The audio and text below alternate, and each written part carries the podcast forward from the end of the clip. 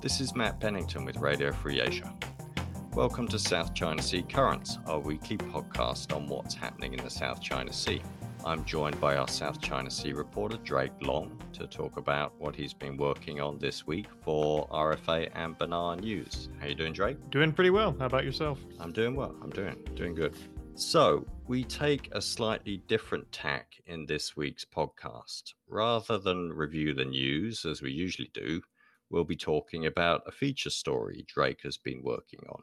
The question he's posed himself is whether and how China's militarization of the South China Sea is affecting commercial shipping. That's obviously a huge concern, not just for nations with coasts and claims on the South China Sea, but for the United States and other nations for whom it's an important trade route. About one third of world trade, that's $5 trillion worth, if you can get your head around that, is estimated to pass through the South China Sea each year.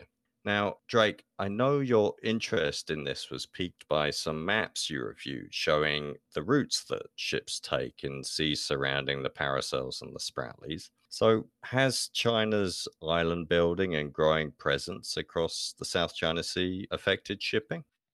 Well, what I can tell you is the thing that piqued my interest about those maps is that if you look at the density of shipping traffic through the South China Sea, there are China's bases in the South China Sea, and shipping gives them a wide berth. They go around them.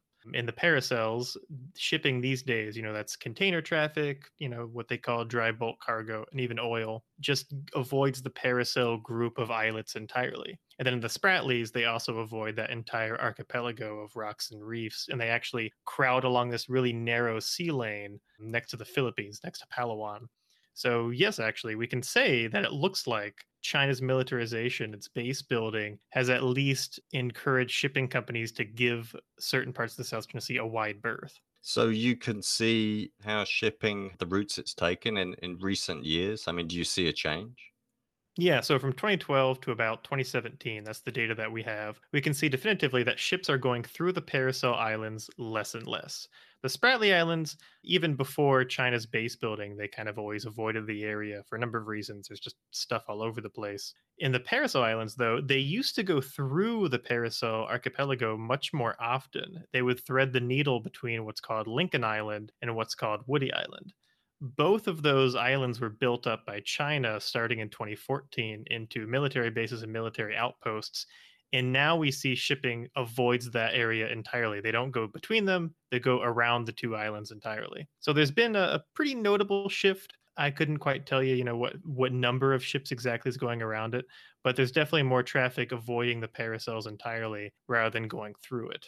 Now, I know the other thing that was sort of on your mind as you approached this story was that we'd had these military drills that China conducted near the Paracels, where they blocked off some area of the sea, telling international shipping that they shouldn't pass through there. And I believe that, you know, they've test fired some missiles during one of those drills.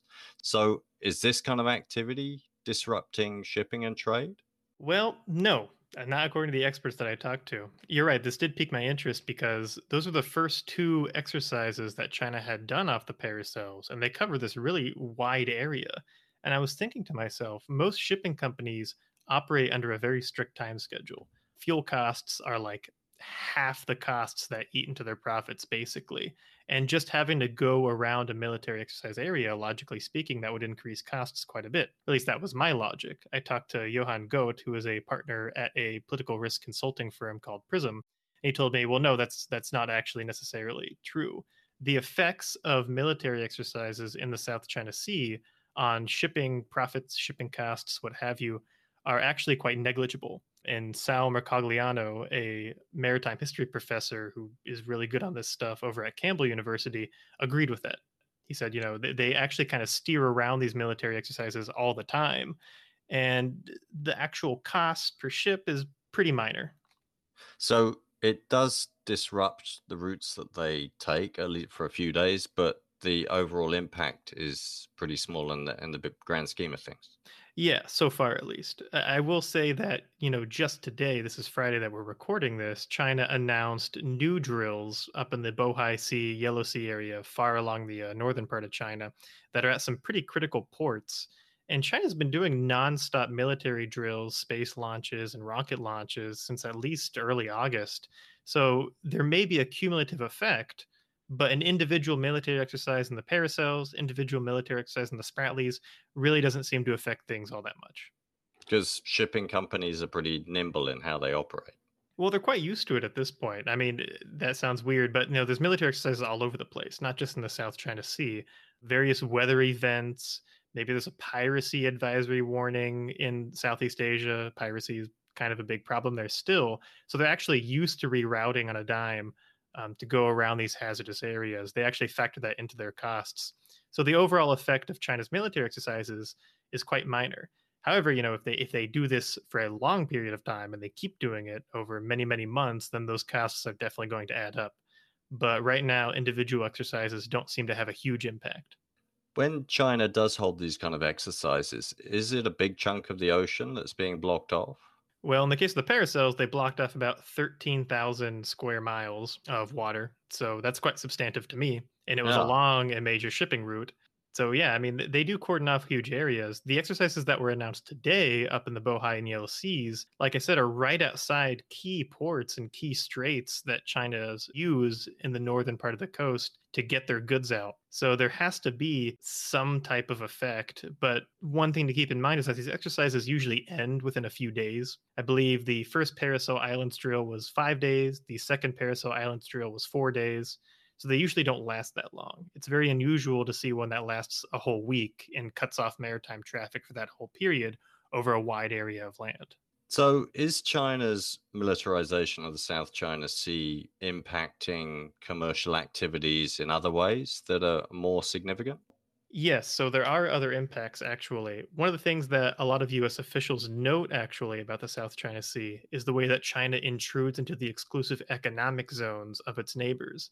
That's actually what Johan Goth told me is the real issue is China is sending its Coast Guard vessels, its maritime militia, its fishing boats, state-backed fishing boats into the 200 nautical mile boundary off of other countries' coasts in the Southeast Asia area. It's literally exploiting and harassing oil rigs off of Vietnam's southernmost coast right now. And by doing that, they're actually interfering with those countries' abilities to exploit their own resources. That is having a devastating effect on their coastal economies. I mean, those areas are fish rich, they might be energy rich, but they cannot explore their waters safely without a Chinese Coast Guard vessel popping up or even a Chinese Navy vessel popping up right on the edge of their EEZ. And that's been a long standing issue brought up by US officials and brought up by people I talk to. That seems to be the real problem with China's uh, behavior down there. And we've obviously talked about those kind of confrontations before in this podcast, whether it's been in the waters of Malaysia or in the waters of Vietnam, right? Oh, yes, absolutely. I mean, it happens pretty much every day. I mean, just last week, I spotted Chinese survey ships within Philippine waters. That happens constantly. And while usually those ships would get chased out of the water, there's always a Chinese Coast Guard vessel backing them up. So you can't safely explore for oil. You can't safely send your fishermen out to those areas anymore like you used to. In Vietnam's case, they actually just detained two Chinese fishing boats in the Gulf of Tonkin that were in Vietnamese waters just last week. Those sorts of incidents are exceedingly common these days, and it's actually pushing a lot of the economic activity further and further afield to the point where it's not even safe anymore. So you're seeing this push on Southeast Asian countries where they can't benefit from their own waters. And that's something that the US cited in its major policy update in early July on the South China Sea as one of the reasons why it wants to call out China's behavior more often and call its maritime claims that cut into Southeast Asian countries' EEZs uh, illegal or unlawful. You're listening to South China Sea Currents.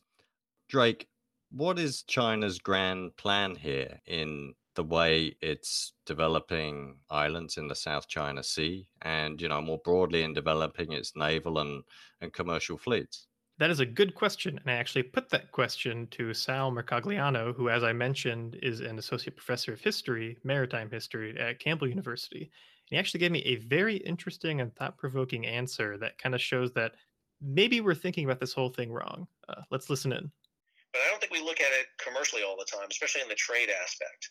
And I think that's always the overarching issue with China is trade. You know, if you go back to the 1300s when China sends this huge fleet into the Indian Ocean under an admiral by the name of Zheng He, you know, that's to exert the influence of China, show that China is dominant, they, that, that China's going to be the dominant force in the area. And then what do they do? They scrap the fleet because they don't need it anymore. They've exerted their dominance, they've secured their routes, and, and, and trade flows freely until the, the, the West appears.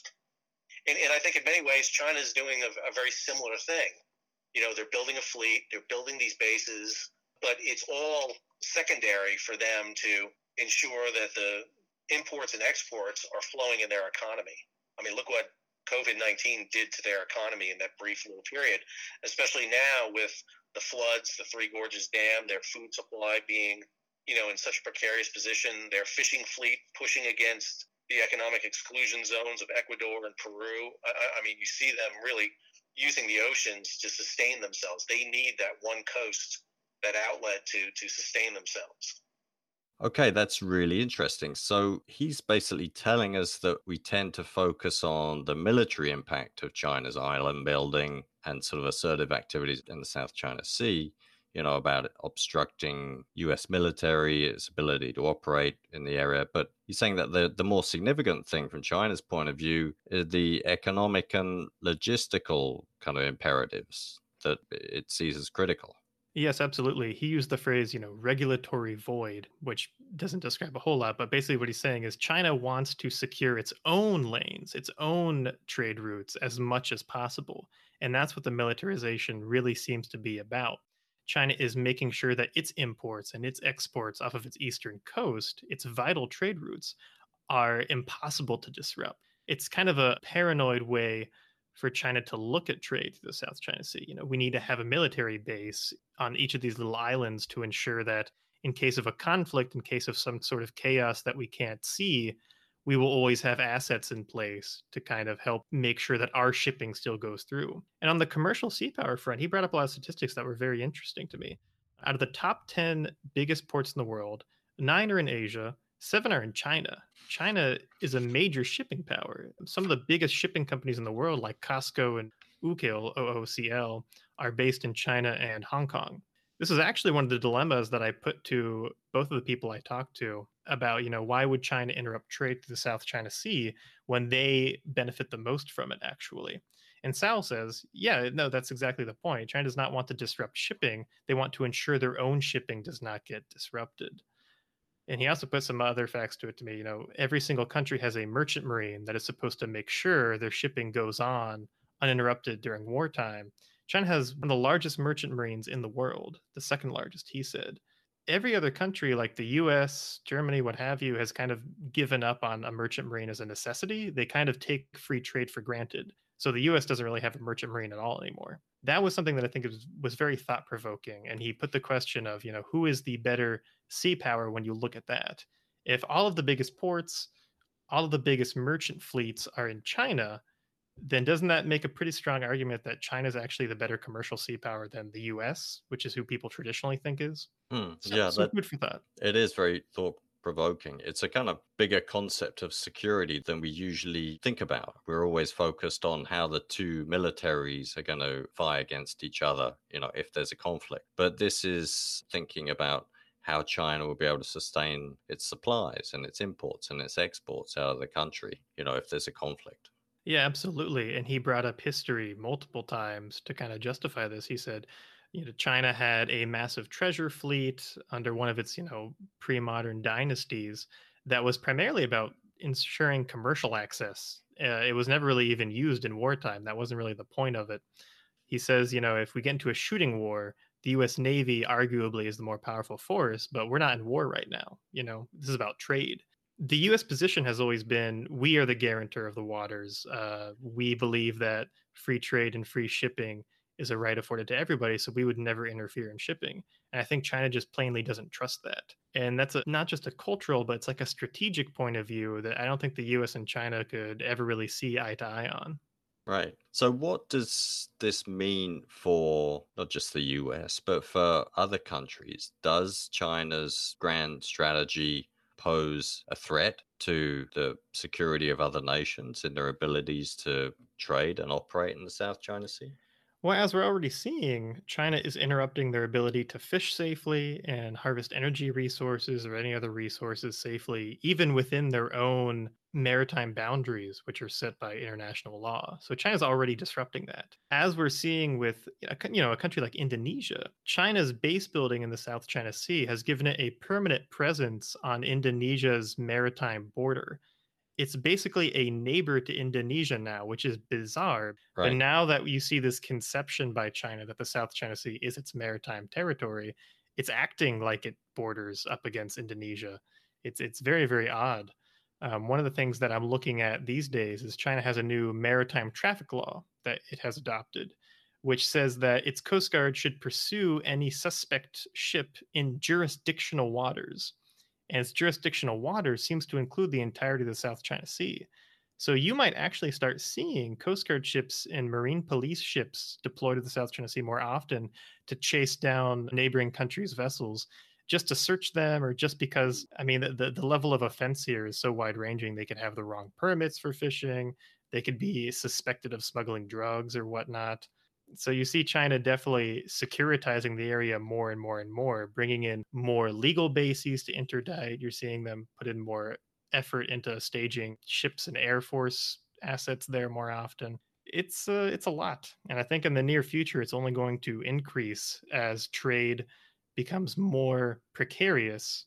I mean, the COVID 19 pandemic really hurt China's economy, and it primarily hurt it because it stopped shipping cold for months you're going to see more paranoia about how to securitize and secure those shipping lanes going forward. Yeah, you can understand why China's neighbors are becoming spooked by its growing presence and starting to make noises in the diplomatic realm on, on this issue. Drake, thank you very much for talking us through your reporting on this, what sounds like a great story, which uh, we plan to publish early next week. You'll be able to see that on rfa.org and benarnews.org, where you can also catch up on previous podcasts, or alternatively, you can search on Spotify or iTunes for South China Sea Currents. If you've got any questions or feedback, please email us on South China Sea, that's all one word, at rfa.org, or follow Drake on Twitter. His handle is DRM underscore long. I'm Matt Pennington with Drake Long, the South China Sea reporter for Radio Free Asia and Benar News. This podcast series is created by Leo Kim and produced by Radio Free Asia. Thank you for listening. Please join us again.